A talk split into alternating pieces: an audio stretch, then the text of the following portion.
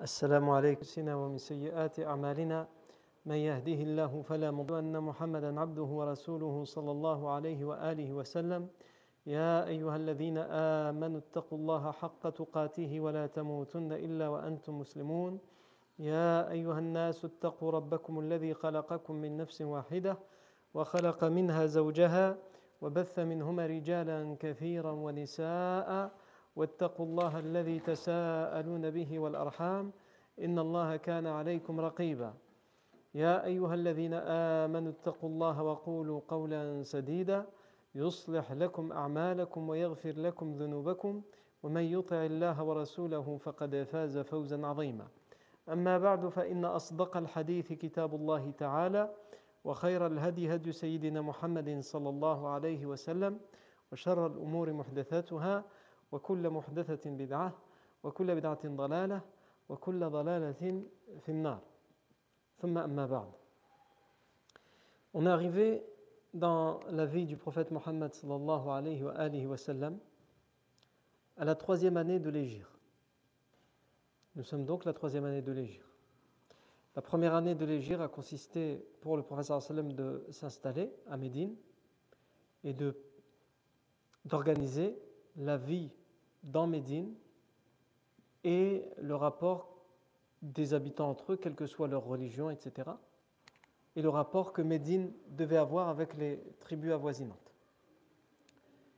Et elle s'est aussi euh, résumée, cette première année de l'Égir, par des euh, petites, euh, des petits, on va dire, des petites démonstrations de force de part et d'autre entre les musulmans d'une part et les Quraysh de la Mecque d'autre part.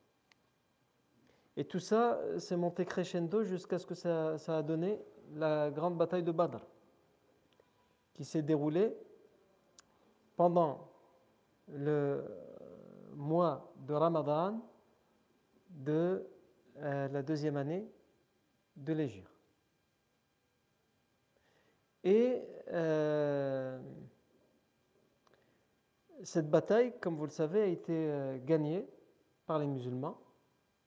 Et ensuite, pendant toute la deuxième année, il y a la préparation de la vengeance qui se fait tout doucement, mais sûrement par les Quraysh. Ils préparent une grande vengeance, la finance, ils préparent les armes.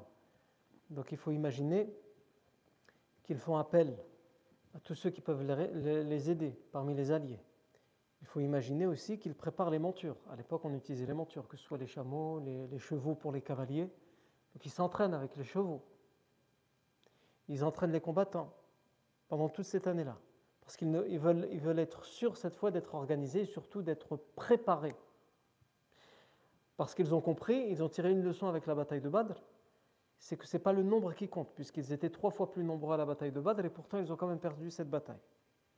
Donc, certes, le nombre a toute son importance, mais il se prépare à cette vengeance.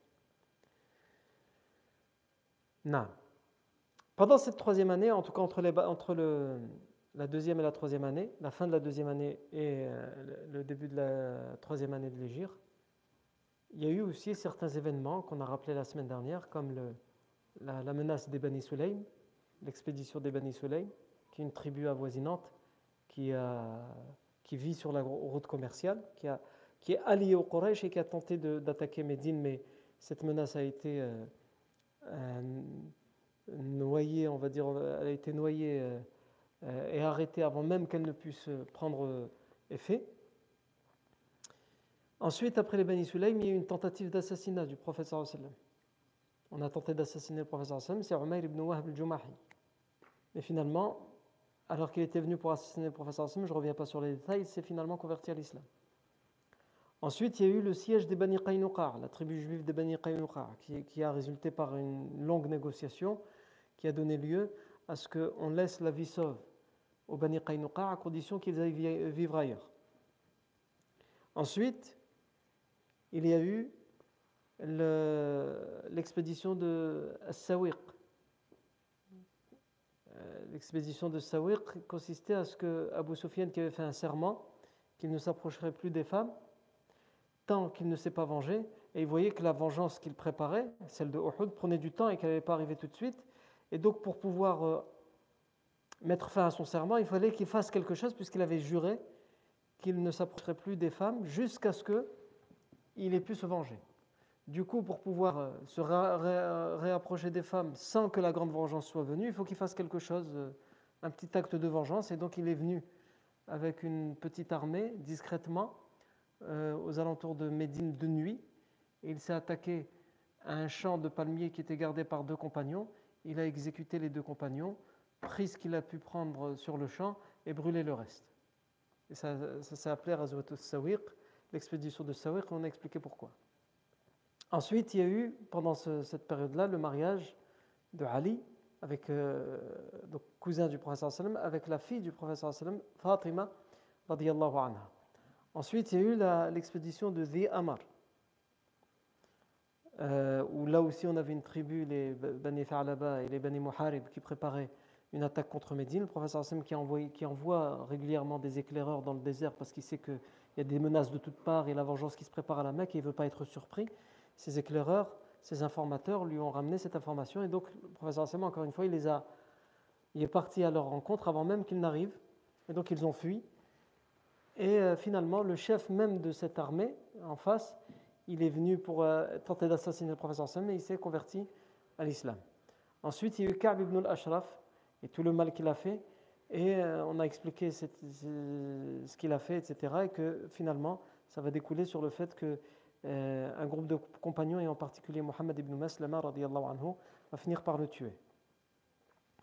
Ensuite, il y a eu le mariage de Uthman anhu, avec euh, Umm Kalthoum, la fille du professeur sachant que Uthman anhu, comme on l'avait dit, était déjà marié avant ça avec une des filles du professeur sallam, Ruqayya, mais qu'elle est décédée, elle est décédée au moment de la bataille de Badr à Médine. C'est pour ça que Uthman n'est pas parti à la, bataille de Badr, il est resté au chevet de son euh, épouse. Ensuite, il y a eu l'expédition de Bahran. Et ensuite, il y a eu l'expédition de. Euh, avant même l'expédition de Zayd, il y a eu le mariage du prophète avec Hafsa. Alors, c'est vrai que nous, quand on en a parlé, on a d'abord parlé de l'expédition de Zayd ibn Haritha. Et la fois dernière, on a parlé du mariage du prophète avec Hafsa. Et en réalité, chronologiquement parlant, c'est d'abord le mariage de Hafsa qui a eu lieu avec le professeur Hafsa la fille de Omar anhu, et ensuite il y a eu l'expédition de Zayd ibn Haritha. Donc je vous rappelle, c'était quoi l'expédition de Zayd ibn Haritha, très brièvement? L'expédition de Zayd ibn Haritha, c'est euh, une mainmise définitive du professeur sallam sur la route commerciale, ou plutôt sur les routes commerciales.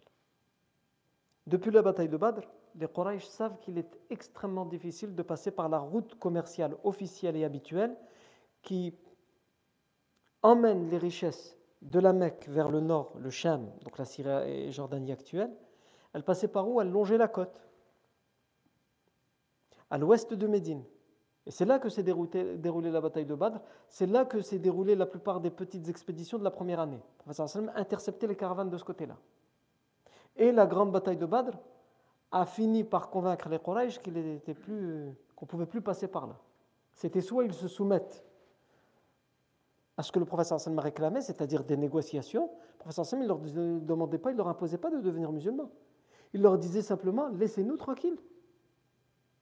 Les Quraysh il refuse de laisser les musulmans tranquilles. Il refuse que cette religion puisse avoir son existence et que les gens puissent choisir de devenir musulmans. C'est ça qui est à l'origine, l'origine de tous les problèmes, il est là. Contrairement à ce qu'on raconte ici et là et que, les musulmans ont fait la guerre pour imposer, pas du tout. Le professeur sallam, il vivait à la Mecque, la seule chose qu'il demandait, c'était ce qu'il disait, ce que la révélation lui disait, vous avez votre religion et j'ai la mienne. On n'est pas d'accord sur la religion. Et alors? Faites la vôtre, laissez-moi faire la mienne. Et ça a toujours catégoriquement été refusé, réfuté. Et quand il a fait l'émigration vers Médine, le professeur Sam, il s'est dit c'est bon, même s'ils veulent plus, au moins ici on est libre. Sauf que qu'est-ce qu'ils avaient fait? On avait expliqué, ils avaient mis un décret, les Quraysh, où ils interdisaient à toute personne musulmane qu'ils soient originaires de la Mecque ou non, donc même les Médinois, et toute personne, même qui n'est pas musulmane, mais qui est alliée aux musulmans, il leur interdisait l'accès au lieu saint. Et donc, c'est ce qui a fait que le professeur Sam a été obligé de, de, temps en temps de montrer euh, qu'il ne pouvait pas se laisser faire et que voilà. Donc, il y a eu ces, expéditions qui ont, conduit à la bataille de Badr. Les Quraysh ont compris que cette route commerciale est définitivement coupée parce qu'elle est trop dangereuse. Elle leur a, coûté la bataille, la bataille de Badr.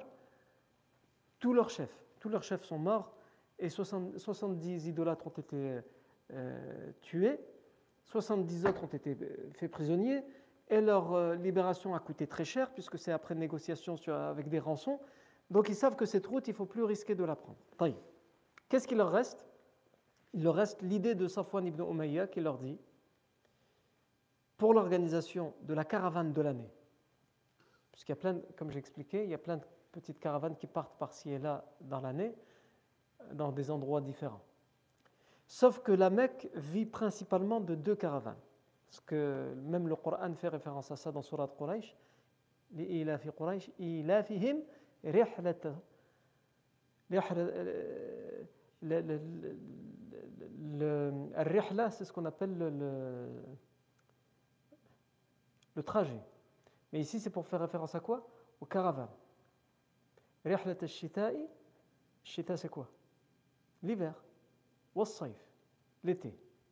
Pourquoi Parce que ça fait référence à deux caravanes commerciales grandes qui amenaient toutes les marchandises, toutes les récoltes, dans laquelle s'associaient les grands commerçants de la Mecque, une en hiver qui partait vers le Yémen et l'Abyssinie pour vendre tout ce qu'ils avaient, qu'on ne trouvait qu'à la Mecque, et rapporter de là-bas le bénéfice en or et en argent, et en même temps ramener de là-bas des marchandises qu'on ne trouve pas à la Mecque pour les revendre à la Mecque. Donc le commerce de la Mecque, la, ville de la Mecque vivait principalement de ça. Et Rihlatu as-Saif, c'est quoi? Le voyage, la caravane de, l'été, c'est celle qui allait au nord, vers le Cham, le, la Syrie et la Jordanie actuelle. Et donc la même chose, ils prenaient des... D'accord? Celle du Yémen, du sud, en tout cas de l'hiver, elle est maintenue. Mais celle de l'été, on sait comment ça s'est fini avec la bataille de Badr. Et là vient la troisième année de l'Égir, l'été de la troisième année de l'Égir. Comment faire? Safwan ibn Umayya qui a été nommé, puisque chaque année il y a un chef qui est nommé pour l'organisation de cette grande caravane commerciale. Et cette année-là, c'est Safwan ibn Umayya, il a réuni les chefs de la Mecque, en particulier euh, Abu Sufyan, Ikrimah, Ibn Abi Abdullah ibn Abi Rabi'a et d'autres. Il les a réunis et il leur a dit Vous m'avez donné la mission cette année d'organiser le voyage commercial d'été. Sauf que vous savez très bien que je ne peux pas me permettre de prendre le risque de passer par la route habituelle, puisqu'elle est extrêmement surveillée par les compagnons de Muhammad. Donc, il me faut autre chose. donc, ils en ont discuté ensemble et ils ont eu l'idée de faire passer, de faire un extrême grand détour à cette caravane, de la faire passer par l'Est, par les tribus de Najd et par l'Irak, pour ensuite revenir vers euh, le Sham. Non. Et ils se disent, le fait de l'écarter, de prendre de l'autre côté, parce que d'habitude ils passaient par l'ouest, là ils vont passer par l'est de Médine. D'abord du côté de l'est, il y a les Bani Sulaim, de ce côté-là, les Bani Sulaim, ils sont alliés aux Quraysh, pas aux musulmans. Donc elle est plus ou moins protégée de ce côté-là, sauf qu'en réalité, les Bani Sulaim, ils avaient tenté de menacer le professeur sallam. C'est la première expédition qui a eu lieu juste après la bataille de Badr. le professeur sallam, finalement, il leur a fait peur en allant les attaquer avant qu'eux ne le surprennent. Du coup, en réalité, les Bani Sulaim, ils sont, euh, ils sont plus occupés à faire attention et à avoir peur d'être attaqués par les musulmans plutôt que de, de, pouvoir aider les Quraysh à faire passer leur caravane.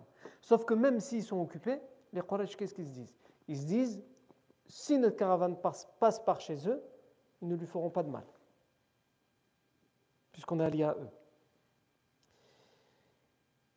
Et il trouve euh, donc ce subterfuge, sauf que le professeur sallam qui envoie ses informateurs, il a connaissance de ça. Il sait que la grande caravane commerciale va partir. Le professeur sallam pense qu'elle ne va pas partir, puisque le seul endroit par, où, par lequel elle, euh, elle, peut passer, pour lui, c'est la, la, route habituelle, l'ouest. Donc il se dit soit elle va passer et c'est du suicide, on va l'intercepter, soit elle ne passera pas, et tant pis pour eux. Donc, euh, et ça leur fait pression pour qu'enfin ils viennent sur la table de la négociation juste pour que le professeur sallam obtienne d'eux laissez-moi tranquille. C'est la seule chose que le professeur sallam demande. Et de donner aux gens le libre accès au lieu saint, comme ça a toujours été le cas depuis des siècles. Et finalement, le, la caravane commerciale va être interceptée par une expédition que le professeur Sam va envoyer, et on l'appelle l'expédition de Zayd ibn Haritha, parce que c'est le compagnon Zayd ibn Haritha qui va être nommé à la tête de cette expédition, de cette armée. Il va partir avec 450 hommes, et ils vont réussir à prendre la caravane commerciale, qui sera pas défendue, puisque quand ils vont les voir arriver, ils vont fuir. Il faut, il faut se rappeler que ce sont des gens qui sont traumatisés par la bataille de Badr. Hein. Il parle de Badr, il l'appelle la mangeuse, la dévoreuse. Pourquoi? Parce que c'est une bataille qui il faut vous imaginer, il y a que tous les chefs de Badr, que tous les chefs de la Mecque sont morts tous en même temps le même jour à Badr. Et qu'ils étaient trois fois plus nombreux, alors qu'ils étaient trois fois plus nombreux que les musulmans. Donc pour eux, c'est un traumatisme. Et c'est pour ça qu'ils ne prennent pas les choses à la légère. C'est pas aussi facile que ça pour eux de venir euh, se venger. Ils préparent ça minutieusement.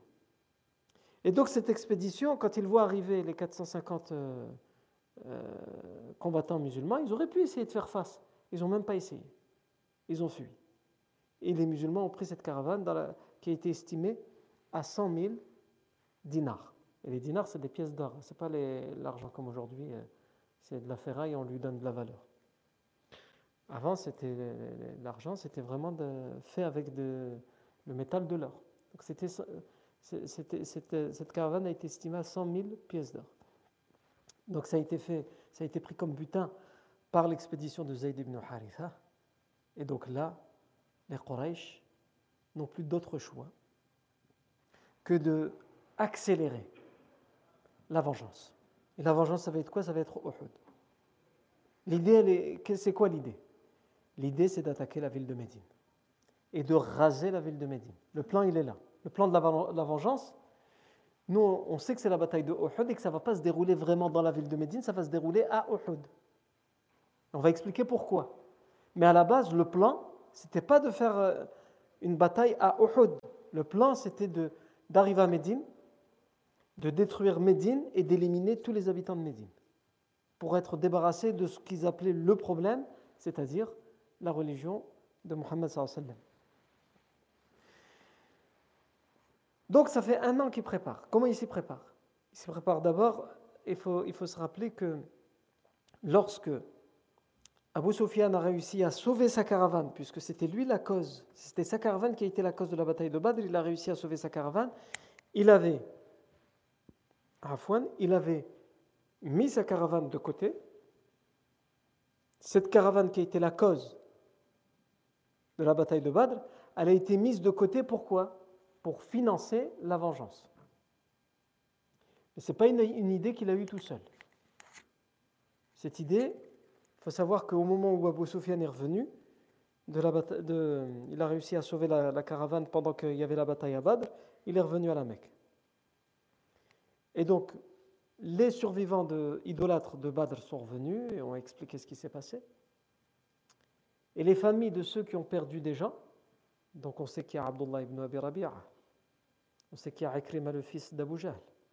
On sait qu'il y a Safwan, le fils d'Umayy ibn Khalaf. Ils se sont rendus chez Abu Sufyan et lui ont fait des reproches. En lui disant Si tu avais rejoint l'armée comme il te l'avait demandé, peut-être qu'on n'en serait pas là aujourd'hui. Donc ils l'ont rendu un peu responsable. Et il leur a dit J'ai sauvé vos richesses.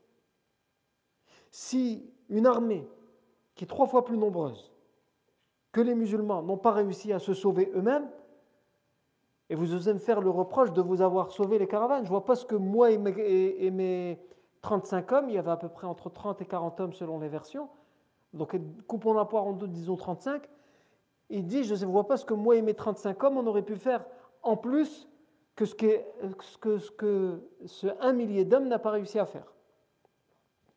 Donc vous devrez, devriez me remercier. Ils lui ont dit Ihbis lana mets-nous cette caravane de côté afin qu'elle euh, soit d'une aide pour nous, pour faire la guerre et combattre, le prophète Mohammed sallallahu sallam et ses compagnons. Et afin que nous obtenions vengeance de pour ceux que nous avons perdus à Badr. Abu Sufyan, euh, il accepte.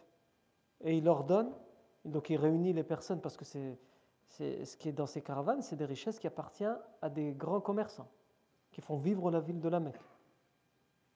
Donc il fait appel à ces gens-là, il leur dit, euh, après euh, réunion, bref, vos richesses sont réquisitionnées et prises pour le, dans Dar Nadwa. Dar Nadwa, c'était la sorte de maison de parlement dans laquelle il y avait les grandes réunions des Quraysh, où ils décidaient des, grandes décisions importantes.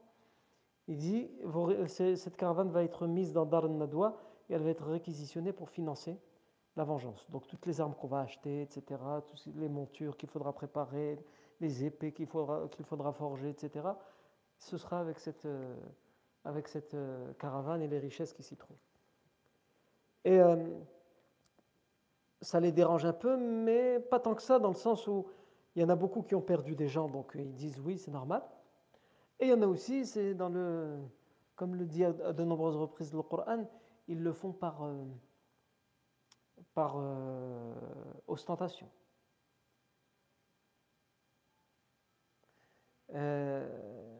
ولا تكونوا par exemple ولا تكونوا كالذين خرجوا من ديارهم بطرا ورئاء الناس يصدون عن سبيل الله Ne soyez pas comme ceux qui sont sortis de leur demeure par euh, fierté, par ostentation. Et ils, le, ils font ça dans l'objectif, donc par fierté, par ostentation, et pour euh, éloigner les gens du sentier d'Allah, du chemin d'Allah. Et d'ailleurs, à ce sujet-là, bien précis euh, sur le fait d'avoir mis cette caravane de côté, il y a le verset 36 de Surat Al-Anfal qui a été révélé à ce sujet selon les exégèses. Qui dit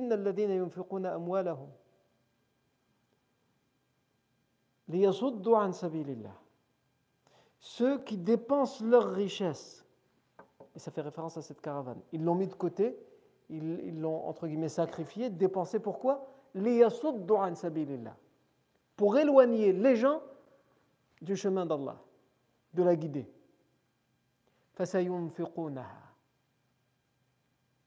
Ils vont la dépenser. C'est-à-dire que ce verset il a été révélé au moment où ils ont pris la décision de mettre cette caravane de côté. Et Allah, il informe les croyants, il leur dit Et ils vont l'utiliser pour ça. Donc d'une certaine manière, il est en train de dire aux musulmans, préparez-vous. C'est pas juste quelque chose qu'ils ont dit, ça va pas atteindre son terme. Ça va atteindre son terme. Ils vont la, la dépenser pour ça. Mais elle va ensuite devenir, devenir un sujet de regret pour eux. Ils vont regretter. Alash, il y en a quand ils devront rendre des comptes devant Allah, ils devront rendre des comptes sur cet argent qu'ils ont dépensé pour éloigner les gens du sentier d'Allah et pour combattre les gens qui étaient dans la vérité.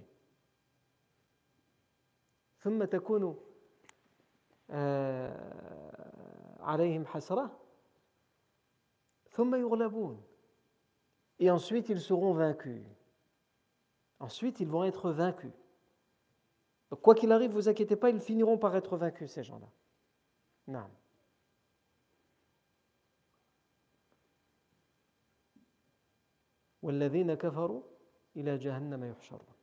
Et ceux qui ont mécru en parlant d'eux, euh, Allah Azzawajal dit, c'est dans, dans le feu de l'enfer qu'ils seront rassemblés. Donc la bataille de Uhud, la, vengeance va se dérouler finalement à Uhud. Pourquoi Uhud? On va expliquer pourquoi finalement ils ne vont pas réussir à aller raser la ville de Médine, mais ça on va l'expliquer plus tard, ce n'est pas le moment de l'expliquer. On appelle cette bataille la bataille de Uhud parce qu'elle va se dérouler dans un endroit où il y a une montagne qui est connue pour s'appeler la montagne de Uhud. Si vous voulez les précisions, euh, j'allais dire euh, géographiques de l'endroit, c'est une montagne qui, faisait à l'époque 128 mètres de hauteur. Et aujourd'hui, elle en fait plus que 121 mètres. Il y en a avec euh, le temps et l'effet de l'érosion. On sait qu'à l'époque, elle faisait 128 mètres et elle a perdu 7 mètres de hauteur depuis euh, un peu plus de 1400 ans avec l'effet naturel de l'érosion. En face de cette euh, montagne, pour ceux qui ont déjà été, il y a un, une petite, un petit mont qu'on appelle Jabal Rumat, le mont des archers. Mais c'est un, un mont qui ne s'appelait pas comme ça parce qu'il a pris cette nouvelle appellation depuis la bataille de Badr, puisque les archers du professeur Sam se sont mis sur ce mont, et ça va être une des causes de la défaite des musulmans qu'on expliquera plus tard. Et donc depuis qu'il y a eu cette bataille que le professeur Sam a choisi ce mont pour faire mettre dessus ses archers, ceux qui tirent les flèches, on l'a appelé le mont des archers. Mais avant ça, il s'appelait Jabal Aïnaïn, le, le mont de Aïnaïn. Non.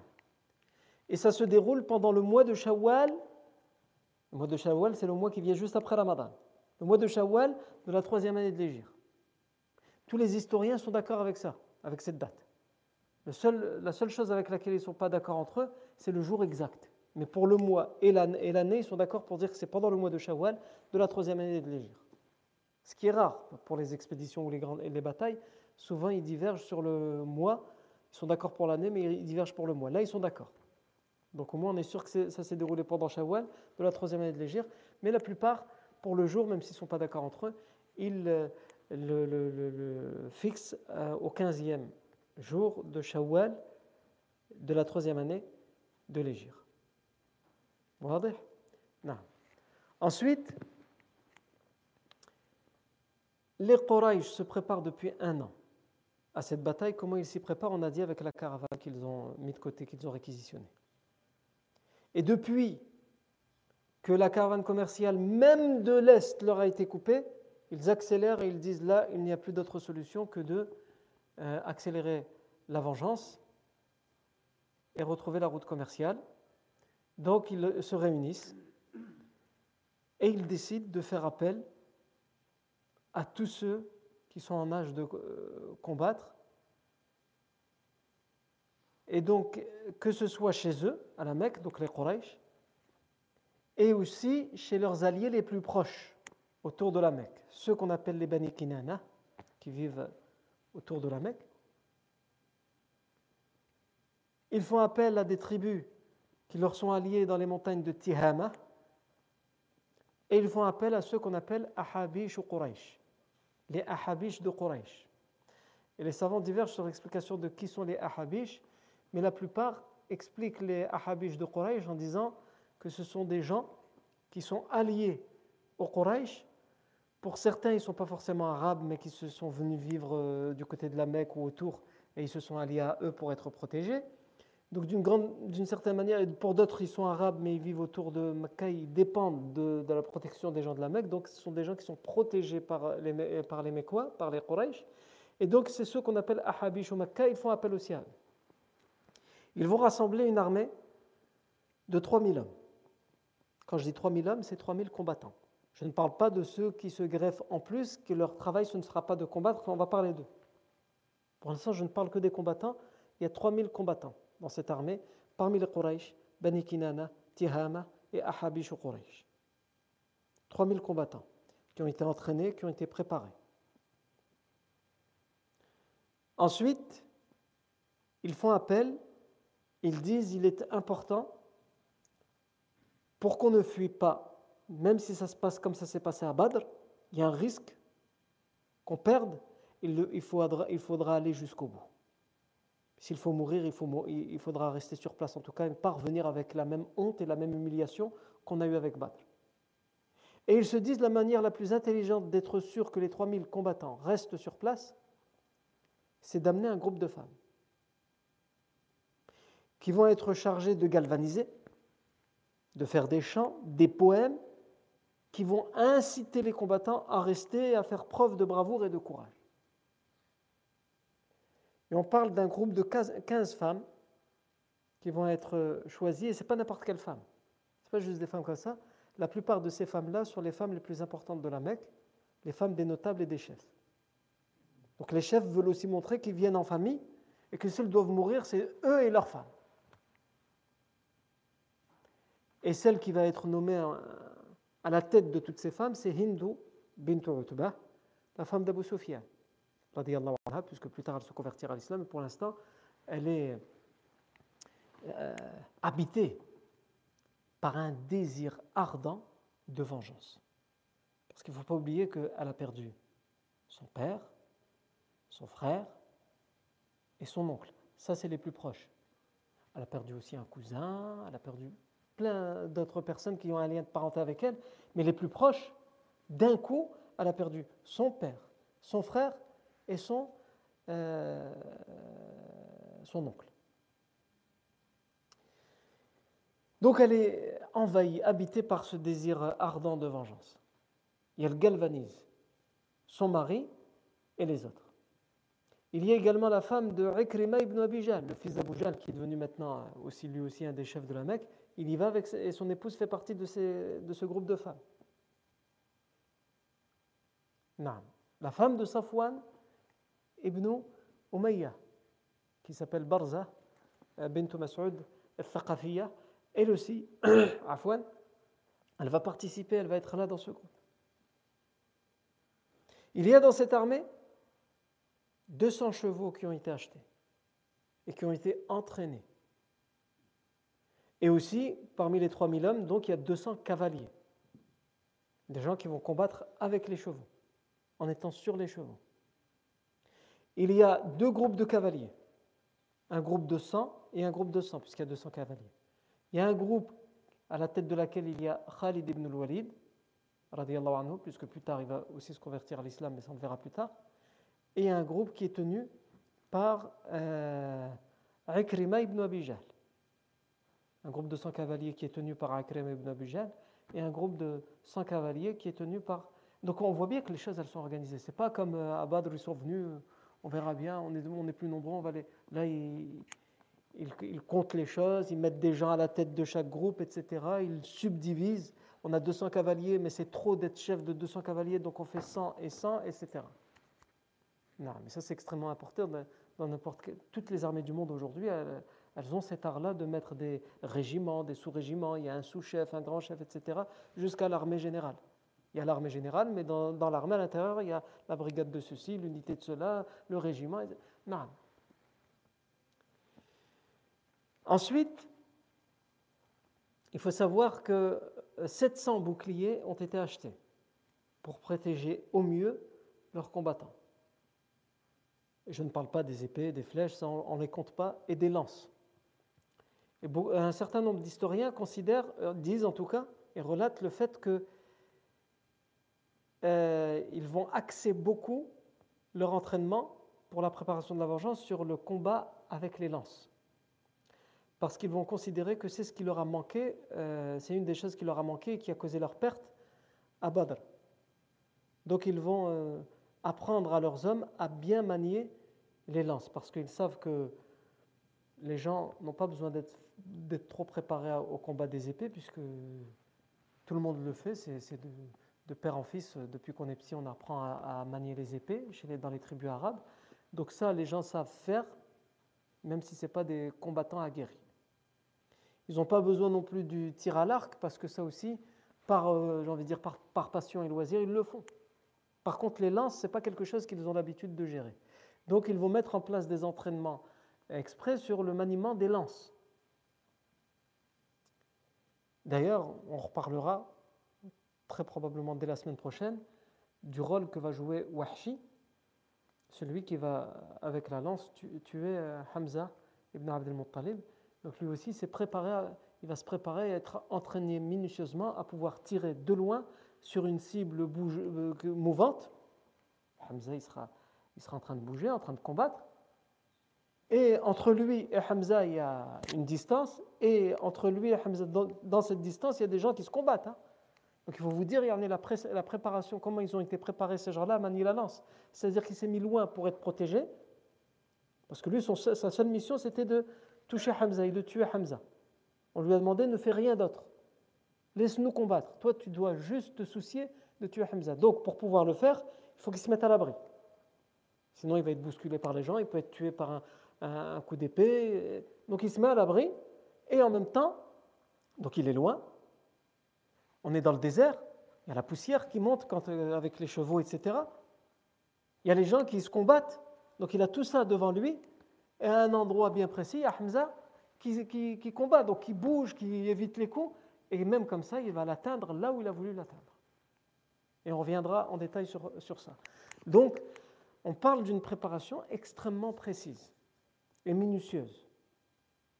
Tellement Badr a été un traumatisme. Ils veulent être, sûrs de gagner. Et aussi, parmi les préparations, il y a les poètes. Évidemment. Les poètes et ce que je vais appeler les propagandistes. Alors les, simples propagandistes, c'est comme Amr ibn al-As, anhu, puisque lui aussi plus tard il se convertira à l'islam, mais à ce moment-là il va être choisi comme étant un propagandiste, parce que lui il est connu pour être ce qu'on appelle un, diplomate. C'est le diplomate de la, Mecque le plus connu. C'est que quand il faut négocier quelque chose avec euh, une tribu, ou euh, bref, envoyer un ambassadeur, le premier qui est choisi, c'est Amr ibn al-As. Après il y en a d'autres, hein, comme... Euh, euh, Suhail ibn Amr, etc. Mais voilà, il y a des gens, c'est leur travail, dans, leur famille, de père en fils, ils ont appris à faire ça. Des médiateurs, des diplomates.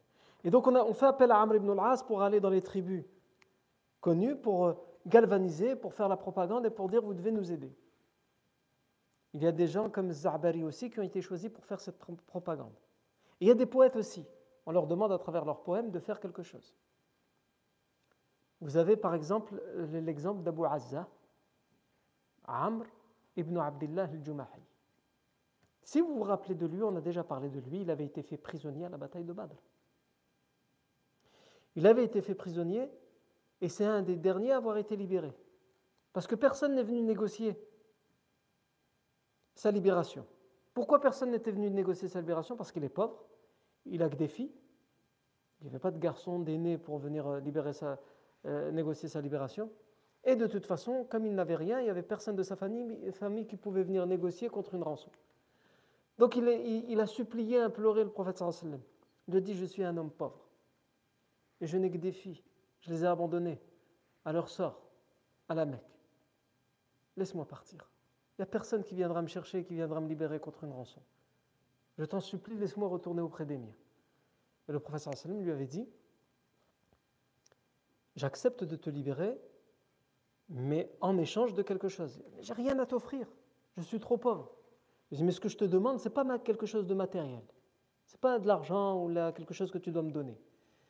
C'est un engagement. Il lui dit lequel Il lui dit, tu es un poète. Et tu as beaucoup utilisé tes rimes et ton éloquence contre nous. Tu n'as pas juste combattu contre nous. Donc je te demande de t'engager à ce qu'on ne te retrouve plus jamais sur un champ de bataille en face de nous. Et plus jamais tu n'utilises ta langue contre nous. Si tu t'engages à ça, je te libère. Il dit, ah, je m'engage, plus jamais. Libère-moi s'il te plaît. Professeur Hassan va lui dire, mais attention, je te libère contre cet engagement, mais si j'apprends que tu ne le respectes pas, il ne faudra pas te plaindre parce que tu ne vivras pas longtemps. Il lui dit plus jamais, c'est fini. Moi, je, demande juste la libération. Et donc, il a été libéré contre cet engagement. Safwan ibn Umayya va voir cet homme qui était en train de mener une retraite paisible et il va lui dire Nous avons besoin de toi. Toute la Mecque, tous les Bani Kinana, les tribus de Tihama, les Ahabish, tout le monde se mobilise. Et toi, tu es là, chez toi, bouge.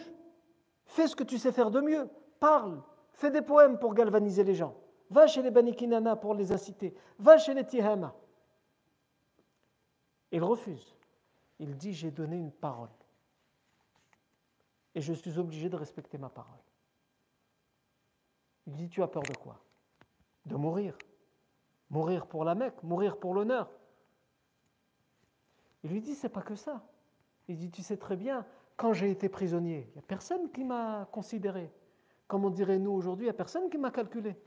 Vous étiez où? Pourquoi vous n'êtes pas venu négocier ma libération? Pourquoi? Parce que mon statut social y est faible. Parce que j'ai rien, il n'y a personne qui m'a aidé. J'ai dû négocier moi-même ma, libération contre un engagement. Je n'ai pas pu compter sur vous. Donc si je vais à Badr, euh, si je vais à si je, vais combattre, admettons, et je meurs, c'est pas ce qui me fait peur. Mais qu'est-ce que je laisse derrière? Que des filles, je n'ai aucun garçon. Et on sait comment les filles avant, euh, voilà, la société, les codes et les mœurs de l'époque faisaient que la femme n'avait aucune valeur. Donc il dit, je vais laisser des filles derrière moi, qu'est-ce qui va s'en occuper alors que je déjà j'ai du mal à, joindre les deux bouts? Safwan ibn Umayya lui dit, si c'est juste ce qui te fait peur, eh bien je te prends au mot, je m'engage devant toute la Mecque, devant, devant témoins et devant toute la Mecque, que tes filles seront comme mes filles. Elles ne manqueront que le jour où mes filles manqueront de quelque chose. Sinon, je, les prends en charge si tu ne reviens pas vivant. Si, et si tu reviens vivant, je prends toute la Mecque à témoin que je ferai de toi l'homme le plus riche. Je partagerai toutes mes richesses avec toi. Qu'est-ce que tu veux que je t'offre de plus? Et là, Bouazza, il voit les dollars euh, circuler. Et donc il accepte. Et donc il, repart dans, son ancien crime et donc il transgresse et trahit la parole et l'engagement qu'il a donné au prophète Et ça va lui coûter très cher, comme on le verra plus tard, puisqu'il va être fait une deuxième fois prisonnier, mais là, il n'aura pas la même fin qu'il a eu à Badr.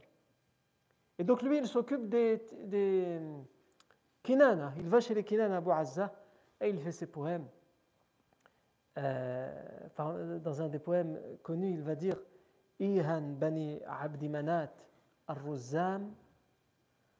euh, Ihan bani abdi manat ar-ruzzam لا تعدوا نصركم بعد العام لا تسلموني فلا يحل إسلام Ihan. Allez-y. Ah, il galvanise. Allez-y. Ihan, Bani Abdi Manat. Vous, les descendants de Abdou Manat. Allez-y. Ne vous arrêtez pas, allons-y à la guerre. Ar-Rozam, vous Ar-Rozam. Ar-Rozam, ça veut dire quoi? Ça veut dire ceux qui sont forts, qui ne reculent devant rien. La ta'douni nasrakum ba'da al-'am. J'ai oublié une rime qui dit Antum humatun wa abukum ham. Vous êtes les protecteurs. Vous êtes les braves protecteurs. Wa abukum ham comme l'était votre ancêtre aussi. Votre ancêtre aussi était protecteur. Ne faites pas attendre votre victoire après cette année. Les ça fait longtemps qu'ils attendent. Il y a eu la Badra la deuxième année.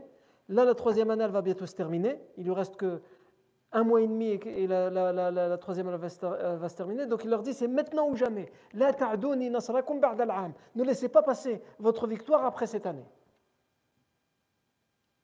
La tuslimuni fala yahillu islam. Ne me livrez pas. Ah, ne me trahissez pas. Ne me livrez pas. Pourquoi? Fala yahillu islam. Islam, ça veut dire quoi? Vous allez dire, ça veut dire l'islam, la religion? Non, il y en a. En arabe, islam, ça veut d'abord dire quoi? Ça veut d'abord dire soumission. Et il se trouve que la religion de l'islam, parce que c'est se soumettre à Allah, s'appelle aussi islam. Donc ici, lui, il utilise islam pas dans le sens de la religion, mais dans le sens de la soumission. Il dit ne me livrez pas, mais ne me soumettez pas aux ennemis, aux musulmans. Fala yahillu islam parce qu'il n'est pas permis de livrer son camarade ou son frère. Non. Donc voilà comment se prépare la bataille de Uhud. Et euh, l'armée de Quraysh euh, avec tout ce qu'elle contient, comme donc 3000 combattants, le groupe des femmes, les 700 boucliers, les 200 cavaliers, etc., etc., va faire route vers Médine avec comme projet raser la ville de Médine. Le prophète sallallahu alayhi wa sallam va être mis au courant. Comment il va être mis au courant? Ça, c'est la première question. Ah, vous, vous direz, bah, on sait qu'il envoie des informateurs. C'est pas aussi simple que ça. Et pas seulement les informateurs, mais cette question, on y répondra, Inch'Allah, la fois prochaine, comme on répondra aussi lorsqu'il va apprendre cette nouvelle, 3000 hommes qui sont extrêmement préparés, qui se sont minutieusement préparés, ils avancent pour raser la ville de Médine. Comment il va appréhender cette chose-là comment il va euh, organiser la défense de Médine, ça c'est ce qu'on verra. La fois prochaine, bidnillahi tabaraka wa ta'ala, barakallahu fikum pour votre attention, subhanakallahu wa bihamdik, ashhadu an la ilaha illa ant, nastaghfiruka wa natubu ilayk. Wa fikum barakallahu.